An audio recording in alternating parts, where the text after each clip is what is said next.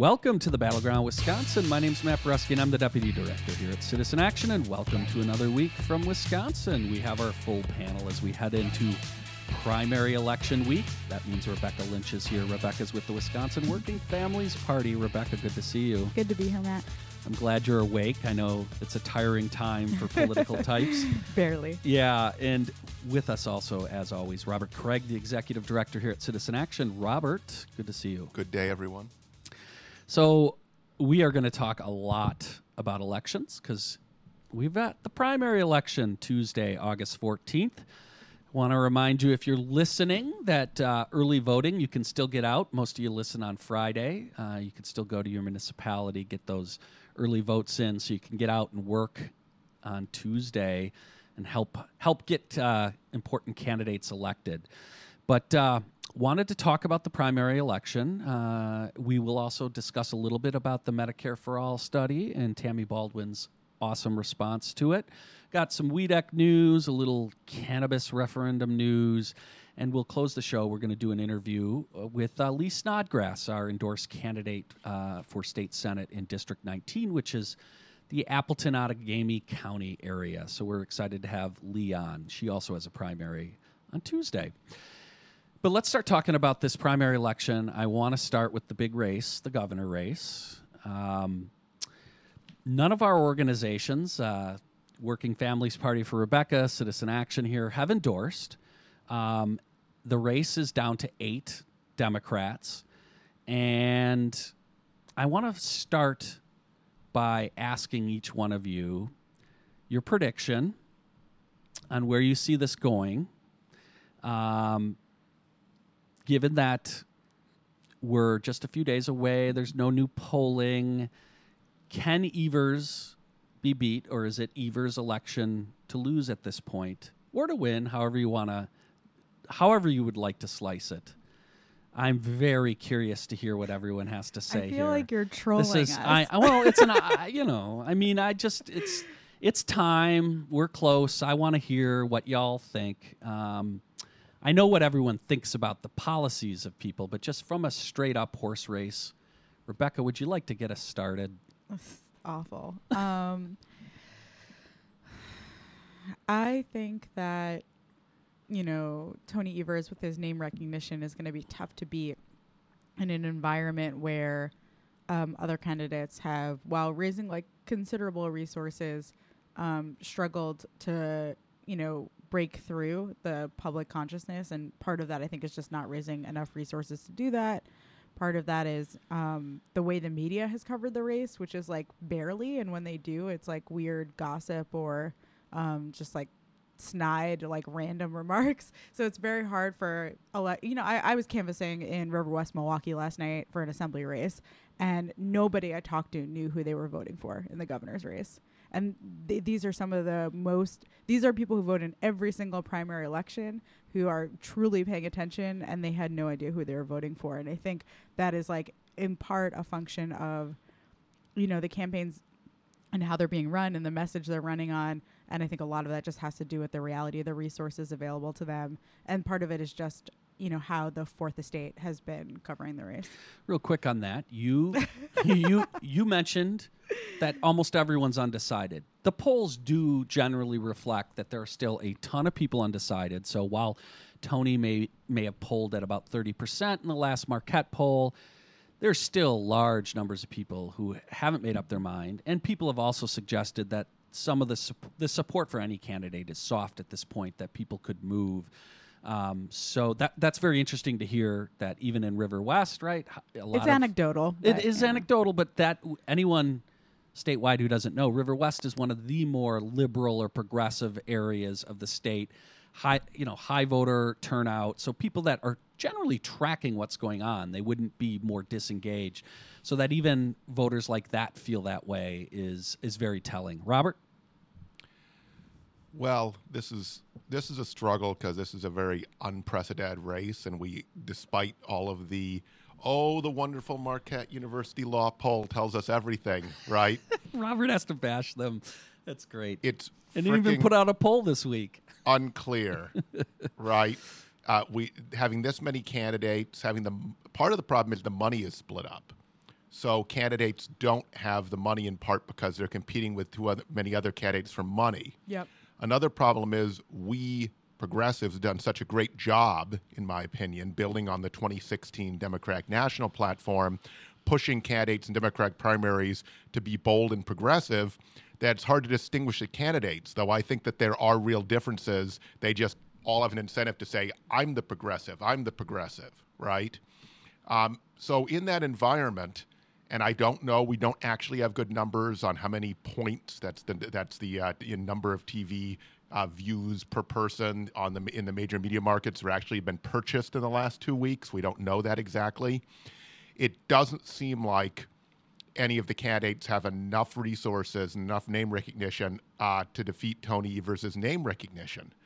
But who knows? His name recognition, he sixty percent still don't know who the heck he is. Uh, so it's not like he's, you know, Herb Kohl or Russ Feingold or any kind of uh, uh, politician that people know very, very well. Um, but could be wrong. But it's just I could see, in my opinion, there are three or four candidates that would probably beat Tony Evers one on one in this primary. So it seems like a perfect storm for him. He has the name recognition. Uh, people are dividing up the money. Their name recognition, recognition is less, and so it, he just floats through on that basis. So that's what it seems like, but it's weird enough that I could be wrong. It just, I don't see which candidate, if he's going to get 30%, 35% just automatically on name recognition, I don't see the other candidate that can get over that number at this point, though there are some I would personally really like to see get there. I'm not currently seeing it. So this begs an important question because I, I think the analysis here is correct um, for the most part that it's all split up, right? You got Evers, and then split up amongst others who are trying to claim the progressive mantle. Should does this expose maybe a failing on the left that I don't, uh, failing's not the right word, a reality, I guess, on the left of there's no ability to really build consensus ahead of time. And I know some people may say, oh, insiders trying to decide who, but like trying to build a consensus where there could have been one or two ostensibly progressive candidates that people were organizing behind that wouldn't lead to what to me seems like a bunch of progressives or at least running as progressives, right? Some decent alternatives, right? Let's be honest. Mike McCabe, Kelda Roys, Mahlon Mitchell are running, you know, very progressive campaigns, right? By by old standards, if you had looked at traditional Democratic uh, gubernatorial candidates. Um, staying out of the Matt Flynn issue with uh, his history, he's certainly also running a very progressive, certainly economic, taking on Foxconn, a lot of other things. So you're right, uh, Robert, about this sort of there's a lot of energy on the left, but like we're split up amongst a ton of candidates, and none of them been able to cut through. Um, that that seems to be the biggest problem we have here, and so Tony can kind of get through based on I've run statewide. He's got some level of name recognition, certainly within a Democratic primary. So 25 percent of the vote could win this thing. So I, I, don't know. I mean, what do you? What what are your response to that when I say like maybe could the left have organized better? And I, you know, I even just say this as our own organization. We spent a lot of time trying to, you know, let people see the candidates, meet the candidates, like really push them to the left, as Robert said. Um, but that doesn't necessarily change this dynamic, this problem with the numbers. Uh, I don't. Um, I don't think so. I think that, you know, it sounds a bit like that argument that we could have organized better to maybe consolidate the field is kind of like a smoke-filled room, backroom polit- politics kind of thing, and that's just not what we do. And I also think that that's not the way to get the best candidate. I I think that it's unfortunate in this race with this field that we don't have any breakaway stars. And that's like no shade at some really wonderful people and folks who I think are really great candidates with good platforms. But, you know, Bernie Sanders went viral and was able to raise the resources he needed in spite of the odds because he was so compelling and authentic. And Randy Bryce, the same thing, right? And there is nobody in this gubernatorial race who is compelling enough to be that candidate. L- let me let me respond to that because I generally I definitely agree about the smoke-filled rooms. I I threw that out. I really that's uh, problematic. I saw you were yeah, it's like me. I'm kind of like it's problematic, right? Um, and I don't care for necessarily that type of democracy. But you brought up Bernie Sanders. Bernie Sanders was able to step into a vacuum where it was like Hillary Clinton. That's it. Could you be the alternative? There really was no alternative. Yeah. So progressives and everybody else could ally behind him, you know, regardless of what his message was. And I do think he ran that kind of campaign. We don't. We have exactly the opposite problem. We have Right.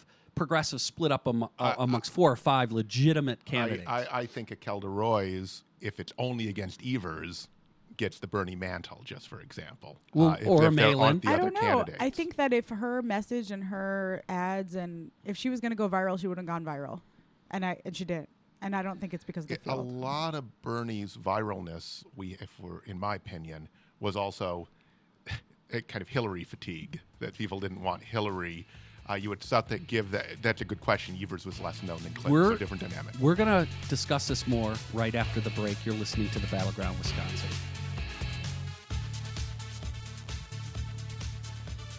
Welcome back to the Battleground Wisconsin. We're Citizen Action. You can find us at citizenactionwi.org. We're talking about the Democratic gubernatorial primary election.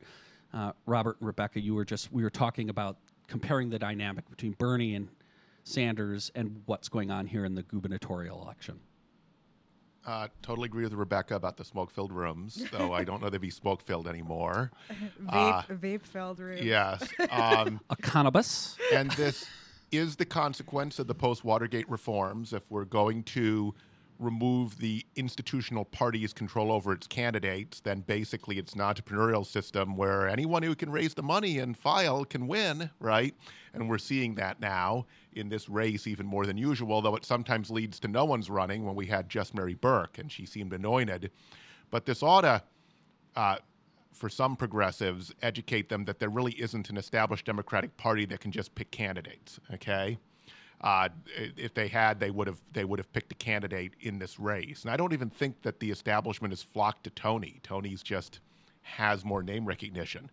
So the challenge is after the election. So let's say this is correct. And by the way, we have you know, some very interesting campaigns. We have Mike McCabe's thesis that if he has enough dedicated volunteers, he can overcome money. Maybe in a race like this, who knows? It hasn't been reflected in polling yet, but I'm just saying. And I think that Kelda Roys is running a very sharp campaign and is running very good ads on healthcare and other issues. But let's say Tony is kind of skating through. You then have a nominee that's getting through with probably less than majority support who most people don't know, and who has been the least bold in the field, quite frankly. And then you will, and so the question is will he get, and this is the fundamental thing, that he needs to embrace the, the progressive base, which is split up between these other candidates, six of the other candidates. And that means taking some bold positions. He's taken a few good ones in education, which is his ballywick, right, on full funding for special ed, for example, is huge. It would greatly help rural and, and urban school districts, okay? But everywhere else is just kind of not nearly as exciting. And I think that he needs that grassroots army and he needs that excitement to beat a candidate like Scott Walker. And he needs that flood of small donations from the excitement. And maybe if, Mal- if Mandela Barnes is the lieutenant governor candidate, uh, Mandela can help inject some of that, hopefully, and they run more as a ticket than usual. Yeah, I think that. Well, first of all, I'd push back on Tony being great on education. Um, you know, he keeps saying you can't put the genie back in the bottle about vouchers, and that is just not a good policy, and it's not a helpful thing to say. And I think that you know, once the primary is over, if he is the nominee, he's going to have some. Um, he's going to have to have some conversations with uh, education advocates and teachers unions and folks who are going to going to have to really educate him in spite of the fact that he's the state superintendent um, on on how problematic that view is. I mean, he Let me, ov- let me yeah. just interject. I totally ag- agree that, and in fact, his taking of the largest grant last year for charter school expansion Yeah. is another example. And there's maybe more coming out on that before the election. So you're right. There's a whole bending of the base even within his the core of his base, education. Yeah. And I, I think we can get there, but that that's something that's going to have to be addressed on day one after the primary. I mean, we can't continue um, to run against Scott Walker, who, as as we've pointed out in the past, and I'm sure we'll talk about again, is trying to run on his quote historic investment in education, which is outrageous. When he is the anti-education, you know, number one attacker of teachers unions across the country, we can't go head to head with him with someone who is like, I think some of his policies are correct. Like that's not that's not the way we're gonna uh, excite people and consolidate the base. And then on the other point you made, Robert. Um, about the need for a grassroots army.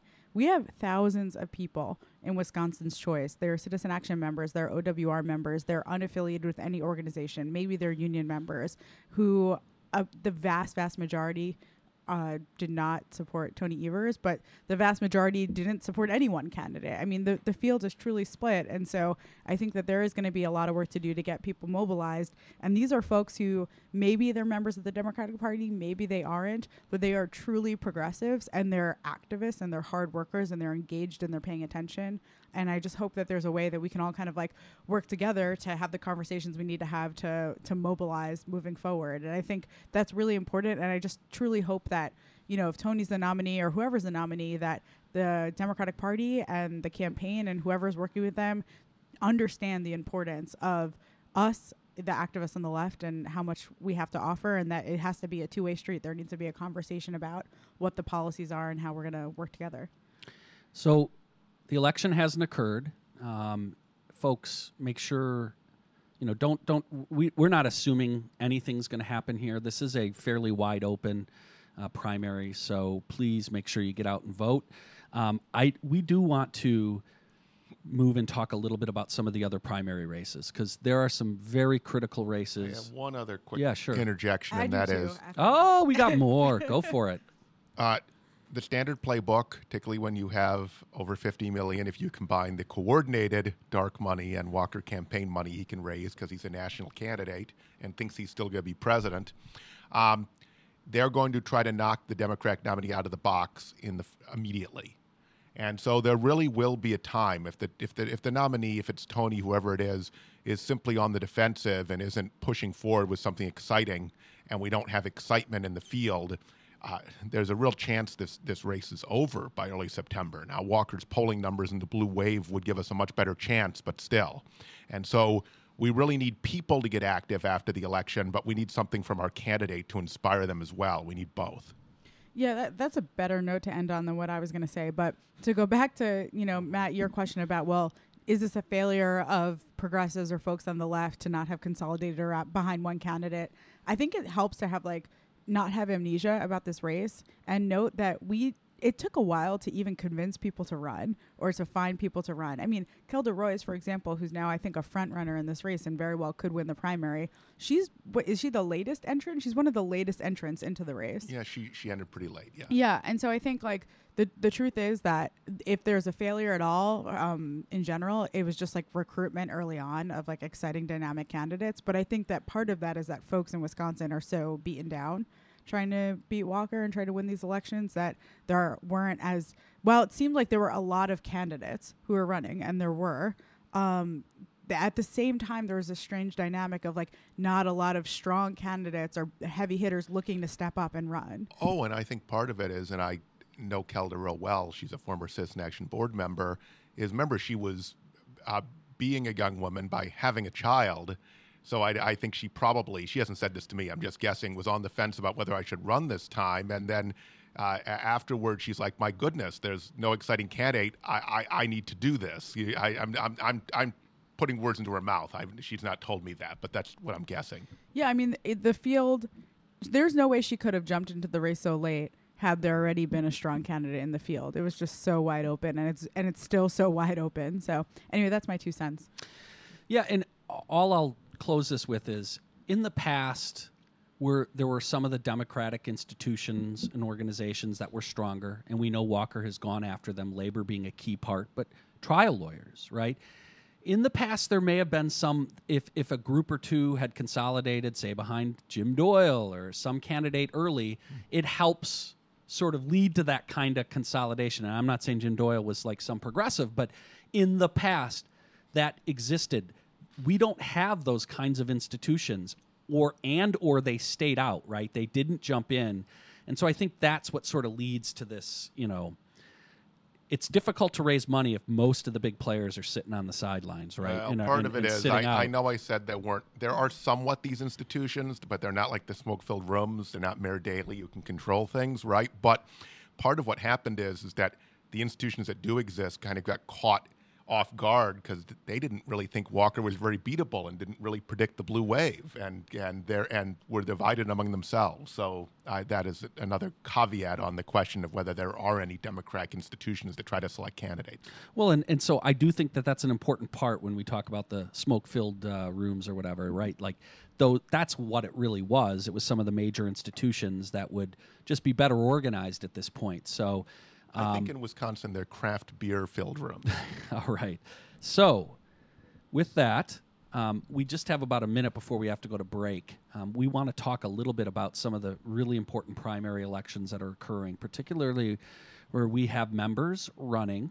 Um, and so I want to start by briefly talking about uh, Western Wisconsin and our member Jeff Smith, who is running for state senate in um, Senate District 31, which is the uh, broadly speaking the Eau Claire area and largely south of Eau Claire.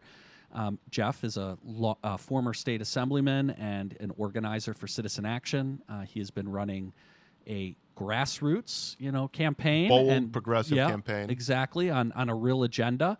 Um, he has a primary against uh, two opponents. We really want to encourage folks in Western Wisconsin area. First, get out and help Jeff this weekend. He has canvassing on Saturday, starting at 10 a.m. Um, and also on Sunday, starting at noon. Please go to his office. We'll have links uh, to where you can uh, go help Jeff, but then make sure if you're in that area, you get out and support Jeff Smith next week, uh, next Tuesday. With that, we got to take a break. We'll talk a little more primary elections after this commercial. You are listening to the Battleground Wisconsin. We're Citizen Action. You can find us at citizenactionwi.org. Welcome back to the Battleground Wisconsin. We're talking primary elections. Primary election is this Tuesday. And uh, we were talking about Jeff Smith uh, in Western Wisconsin, but also want to talk about here in Milwaukee. Uh, we have a number of members that are running. In particular, uh, Marisabel Cabrera has a primary against Josh Zepnick. And we really, really want to encourage our Milwaukee area, uh, southeastern Wisconsin area members to come on out this weekend and help Marissa Bell. Um, really, really important race. Uh, she would be the second Latina in the Democratic caucus, um, and that would be huge. And someone who also, particularly on healthcare, uh, really wants to see Badger Care expanded, things like that. And so we're super excited about Marisabel and really hope folks can get out and help this weekend. We'll be canvassing on Saturday. We're meeting at the AFT 212 office Yep. and we'll be working uh, in partnership with Working Families Party, AFT Local 212, and some of our other partners uh, to help Marisabel and some other candidates, including Earnell Lucas, who we should announce I was endorsed this week by Citizen Action. Earnell Lucas For is Milwaukee for County Milwaukee Sheriff. County Sheriff. Um, and we so we will will be out supporting all of those candidates. I don't know. Our, our statewide listeners will remember the former Milwaukee County Sheriff. Ah, David Clarke, fine fella. Yes, uh, Rebecca. Any other information about Saturday? Um, 10 a.m. AFT Local 212. Uh, there's a Facebook event live on the Wisconsin Working Families Party Facebook page. Um, we also, I think, have emailed it out, or we will be emailing it out. Um, definitely, please come by. Uh, you'll also be able to carry literature and talk to voters about Mandela Barnes, another Citizen Action Co-op member who's running for lieutenant governor, and Earnell Lucas for sheriff. So it'll be a nice three-fer. And I think later in the afternoon they might be doing some canvassing for some other assembly candidates as well. Yeah, and as far as Marisabel goes, I mean, to have another strong progressive champion in the legislature, woman of color, who is also proud member of the LGBT community, just would be huge. I mean, she would, she's literally will become a, a major leader in the progressive movement if she can get through this primary in Wisconsin and possible, you know, person to move up. Um, and we need those kind of leaders, and we need them now. And with that, we actually have a special guest. We want to talk about um, the Appleton area where Senate District 19 has a primary on Tuesday. And uh, Senate District 19 is a really, really important seat because it's one of the state Senate seats progressives, Democrats must win if we're going to have any control of the Senate and do any governing here in the future. And so it's a very critical race. So we're really fortunate to have a special guest right now. Uh, we want to welcome Lee Snodgrass. Lee is our endorsed candidate for Senate District 19. Lee has a really important primary coming up this Tuesday. Lee, thanks for taking the time to join us and talk more about your campaign. Oh, it's my favorite thing to do. Thanks for having me. So, Lee, tell us a little bit more about yourself. You're a, you're a new candidate. I don't know if, uh, and we have a statewide audience. Um, we've already told folks about the importance of this race, Senate District 19. There's no pathway to progressive power without winning this. So, tell our listeners a little bit more about yourself and your campaign. Happy to. Um, I actually was, um, I, my family moved here when I was 10, so I'm a Wisconsinite from the age of 10 on. Uh, my dad worked in the paper industry, and um, as people who may have worked in that industry know, you move around a lot. You go where the mills have work. And so uh, we landed here in, in actually Green Bay, and um, my, my dad was in the paper industry, and my mom was working in family services, actually. She's a registered nurse who worked in, in transitioned into social work. So, um, for me, growing up, my family, um, also interestingly enough, was a bipartisan family. My dad was mostly Republican, and my mom was mostly a Democrat. So, as a child, um, my sister and I would laugh because my mom my dad would come home from work and my mom would say on election day and she would say okay girls it's time to go cancel out your father's vote. Um, so for me the idea that one vote really matters was really really intensified in our home. And i really think i carried that with me. Um, i went to uw madison for school uh, after i graduated from high school in green bay. I don't think you step away from madison without some sort of political um, engagement. At least i didn't. Uh, i worked on campaigns while i was there. And then as an adult i I worked on a number of presidential campaigns um, throughout my years, uh, including uh, uh, my, I'll age myself. Tammy Baldwin's first assembly race was a, and, and Russ Feingold's first run for Senate were campaigns that I volunteered on. So um, after that, I I followed my father's footsteps into the paper industry, where I built a career in marketing communications, and um, now I currently work at the Girl Scouts of the Northwestern Great Lakes as their communications director. You know, identifying ways that we can build leadership qualities in women and girls is uh, something that's passionate uh, for me. And um, I'm also the current chair of the Democratic Party here in Outagamie County. So, again, I've worked for years getting others elected into races, and it's really fun to be on the other side of the coin. So tell us more about that other side of the coin. You have a primary on Tuesday. What what what are the big issues? What are you hearing about when you're out talking to voters? What's going to be the difference in winning Senate District 19 this year? Um, so Senate District 19 is really interesting. It's primarily urban suburban, fairly compact, um, and then there's some rural communities surrounding it. Um, but when I'm at the doors right now, the most consistent message I'm hearing from people, I almost don't even have to ask. People say to me, you know, what are you going to do about healthcare, or how can how this is my healthcare story. Um, so for me, what I'm hearing primarily is, is about everybody has a story there, and then secondly, it's education. You know, what's what's happened to our schools in Wisconsin, what's happened to our UW system in Wisconsin, and at a state level, what what you do to change that.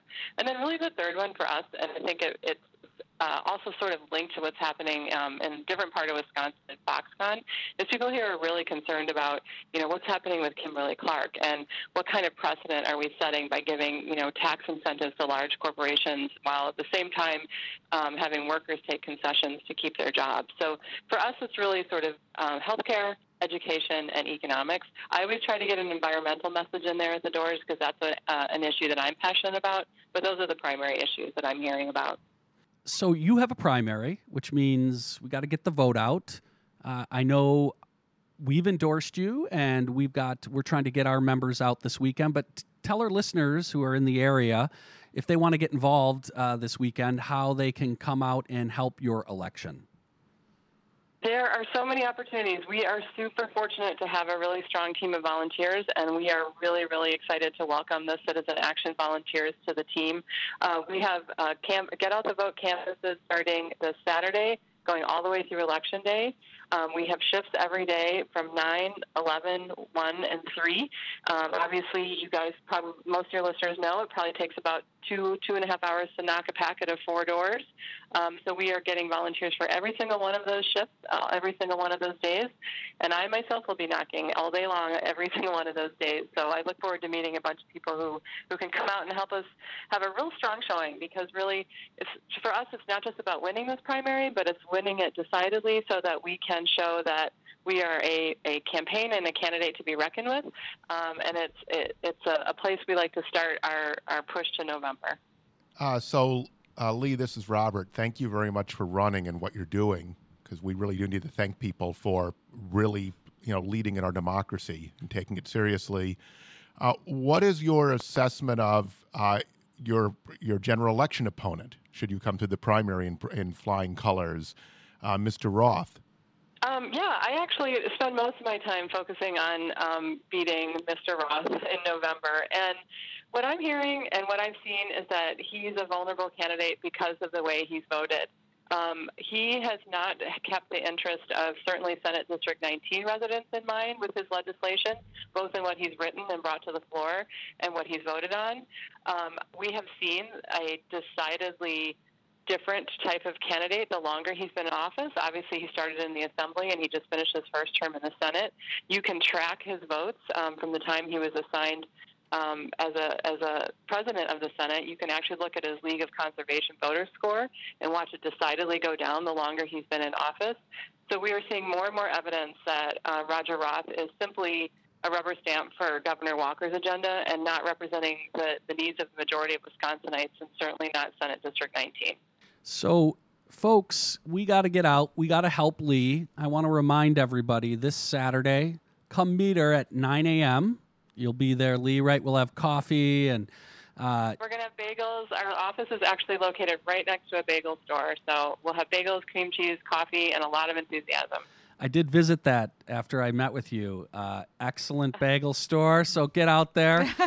um, I don't. I can't remember the name of it, but it's excellent. Um, had a good sandwich, folks. So nine o'clock, come on out this this Saturday in Appleton. Help knock doors for Lee. Let's get let's get the word out. This seat we can win, and Lee is the perfect candidate to win. Lee, we want to thank you so much for running. Uh, and running the way you are with a real volunteer driven grassroots campaign. We think that's exactly what's needed. Um, so we really appreciate you running and taking the time to talk with us today. I am so excited, and we're going to do this, and we're going to all do it together. So thanks so much, you guys. Great, Lee. Well, we'll we'll, we'll see you down the road, uh, and good luck this Tuesday. Great. Take care. I'm obviously very thankful, Lee. Folks, please get out. Let's let's help Lee this weekend. Come on out and meet her. Um, but with that, we're going to take a break. You're listening to the Battleground Wisconsin. We're Citizen Action. Welcome back to the Battleground Wisconsin. We're Citizen Action. You can find us at citizenactionwi.org. We're going to take a little last few minutes not to talk about specifically the election, but we want to talk about Medicare for All. That's been in the news this week. La- late last week, uh, a Koch funded research report came out on Medicare for All, the Sanders bill, and it the, the media really got this wrong. It, it, it started running saying that had massive costs and only focused on what it was going to cost to actually run the system and totally ignored part of the study that actually looked at what we're currently paying and broad looked more broadly at um, what the overall costs are to the system that actually found it would reduce our costs. Um, and the reason I want to talk about this is one, it obviously shows one the media in its inability to really talk effectively about about this issue. But I want to talk about Tammy Baldwin uh, and her leadership on this. She immediately got out and went after this report, continuing to support it, going after the numbers, actually raising the fact that the that the media is not properly reporting it. But most importantly, really getting out front and supporting single payer, not walking away from it, actually defending it. And this is what I think is part of what makes Tammy a, a unique Senate state U- U.S. senator, right? Uh, compared to a lot of what we see, where folks might have been wanting to like backpedal or maybe question the numbers, as opposed to just saying, "No, this is this is worth it. This is a a, a, a really important investment of a, a critical priority healthcare." Robert, your thoughts? Yeah, and we'll provide a link uh, in the Battleground Wisconsin section of the Citizen Action Wisconsin website uh, to the interview. But Mike Gousha, who's you know very good mainline establishment kind of pundit, uh, nice guy, uh, is asking her all the usual questions about how can we afford this? Wouldn't be a huge tax increase, etc. And Tammy doesn't back down. Tammy just says we need this. Healthcare is the is the battle of our of our generation of our lives, um, and it's it's going to obviously save a lot of money. It's a question of how you pay it. If you feel good about paying drug companies and insurance companies more than you would pay in taxes, then uh, stay with the current system, right? Uh, which is working so so well. Not. And this study, as Matt pointed out, it came from the Mercatus Center at George Mason University. And if you read the major works on right wing conspiracy, that was really one of the beginning points. The Kochs building their own academic apparatus. At a university, they wanted the credibility of university. Now, the downside was, even though I'm sure the researchers, in quotes, at Mercatus Center uh, found the numbers that would be most prejudicial to Medicare for all, they nonetheless, unlike something like the MacIver Institute or something, actually did on page 18 report their actual numbers. And it showed that uh, total healthcare costs decreased by less than 2%, and but expenditures decreased by 4%. So even given the most stacked numbers I'm sure they could find, it saves money overall. That's stunning and and if I may just bring this back to the primary elections on Tuesday, you know, this is one of the many reasons why I'm so passionate and driven to uh, hopefully elect Mandela Barnes to, or at least get him on the ticket for for uh, lieutenant governor, and then hopefully elect him to be lieutenant governor because we need people backing Tammy Baldwin up in state who are unapologetic and bold when it comes to healthcare as a right, and that this is the best way to do it in a way that saves money in spite of this stacked right wing study that came out. Uh, and we need someone not only who's going to be in the lieutenant governor's office pushing whoever the governor is um, and being bold and using their bully pulpit to really tell the truth about healthcare, but we need somebody who whether it's Mandela or whoever, you know, let's like one race at a time. But we need someone who's going to challenge Ron Johnson because our other senator, who's not Tammy Baldwin, is going to Russia. I don't know what he's doing, um, and isn't isn't using facts and isn't standing up for Wisconsin families when it comes to health care. And so, you know, we have to focus on the elections that are on Tuesday. It's critical that Citizen Action members vote for Mandela. They tell their friends to vote for Mandela. If you want to do texting for him, we're to be texting all weekend, including a text bank at 5 p.m. at my office. Um, at the Working Families Party on Friday. Uh, but it's really, really important in this election. And then when we're looking, when is Ron Johnson up? 2022? And, and uh, well, he's not going to run for reelection. Right. So he says. Open seat. Maybe he'll change his mind. His service is so important. But don't feel badly, Rebecca. I know you don't have no idea what, what Ron Johnson is doing. I suspect he doesn't either the Russians, the Russians have some idea, but you know, so so just n- sorry to make it about the primary, but you know, I think Tammy is fantastic on this issue and generally, and she needs backup in state. Yeah. So bravo, Tammy. And again, just a precursor, even though you say the primary this fall. oh, this, this, will be the major election. And one right? more I mean, it, thing. For all the candidates out there who are tempted to listen to the whisperers in their ears, they're going to say, be careful, don't be too strong, don't talk about Medicare for all. Just take Tammy's example. Tammy is the most successful Democratic politician in the state of Wisconsin right now, and this doesn't hurt you at all, it helps you. One final thing on on the Medicare for all. Okay, so I want to I want to point out something that was brought up by Alexandria Ocasio Cortez, who is the Democratic candidate who won uh, the that congressional primary a month ago. She really raises the point, right, about this Medicare for all. Why is it only when we're talking about critical things like health care? Or 100% re- getting to 100% renewable energy that that's where we hear about what you know whether we have enough money whether whether there's our pockets are deep enough but yet they could just give trillions of dollars away in a tax cut and we don't hear any of that right But on the critical moral questions of our time, suddenly all of those things we hear about what the limits are of what we can finance. Well, you Oh, know what? we need- we need leaders who are willing to step up and say, you know, when the budget comes for the police department, when it comes for all these other areas, if they blow all the money on that, right, and don't have money for basic needs, it is a real serious question of what are our moral priorities don't, don't forget, Matt, we apparently need massive Cold War era military projects. We need record military spending on projects that have nothing to do with any kind of actual threat to the country. We need those too, and the tax cuts. But oh no, no, there just isn't the money for health care. So shout out to her for calling that out. She she's been awesome and a breath of fresh air. Um, one other thing that we want to talk about before we go. Um, want to give an update on the cannabis referendums. We were really happy to have Eric Marsh on uh, two weeks ago. Um, Racine, the city of Racine, is going to have a referendum. Like all of them, they're a little different. Uh, Racine's actually going to ask, uh, it looks like three different questions that gauge wh- how you feel about marijuana. Should it be fully rec- you know recreational? Um, should it only be medical? Um, but so more more people are uh, adding this referendum. Uh, next week, Portage County is going to have a vote on it. So we'll keep an eye on this. Uh, again, we think this issue is very very important to talk about. How do we start to decriminalize? How do we not incarcerate so many people? Um, it's a so legalizing is an absolutely critical question when we're going to talk about uh, those kinds of issues.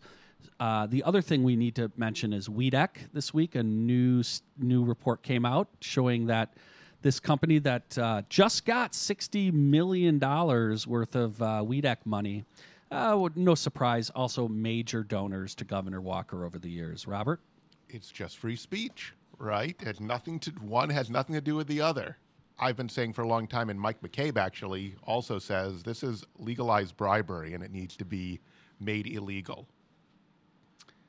well, But remember, remember just how, just remember how corrupt the Walker administration is, and how, in addition to this, which is legal bribery, literally he thinks he can take uh, hundreds of millions of dollars of, of public money and give it as a bribe right before the election to families, Right, right? right. And how Foxconn, he doesn't care what works out as long as it helps him get elected. Right. Yeah, I actually saw, I can't remember, it might have been Bruce Murphy, somebody suggesting, you know, that all of the stuff ought to be tracked like campaign finance, the way he's been giving out giving out the money and the whole Foxconn deal, right? The tour going around to every part of the state. Foxconn s- creating these little tiny offices in each parts of the state to make it look like you know different regions of the state are going to benefit. Um, the truth, people know that ain't happening. And it, Lee brought it up earlier, Lee Snodgrass on the show, that this issue she is hearing from voters. That's because people get it. They get that this this is not a good investment of our money, and it's also not wise to make a massive investment that's concentrated in one area, as opposed to something like if we did 100% renewable around the state, massive inf- uh, infrastructure investments throughout the state that could lead to renewable energy jobs are all, in every part of the state, not just concentrated in one area. So that's why this issue is But- really important. But what is a good investment is investing in Scott Walker. Seventeen thousand uh, to governor to to Republican gubernatorial candidate Scott Walker from Green Bay Packaging in return for sixty million from the state. Now that's a darn good return on investment, don't you think, Rebecca? It is indeed. I mean, this ties back to what you said about uh, Alexandra Ocasio Cortez, this giant transfer of wealth from the people to these corporations we can afford, but we can't afford to provide health care. It's just outrageous. So that is why these elections matter this year. Let's get out. Let's support folks. Get out and vote this uh, next Tuesday, but this weekend, please get out and volunteer for a lot of our members and good progressive candidates around the state. With that, we got to wrap up this Battleground Wisconsin. We want to thank our producer, Brian Woodridge, who makes it happen every week. And we will see you next week. Oh, and of course, we want to thank Lee Snodgrass for joining us. Uh, we'll see you next week here at the Battleground Wisconsin.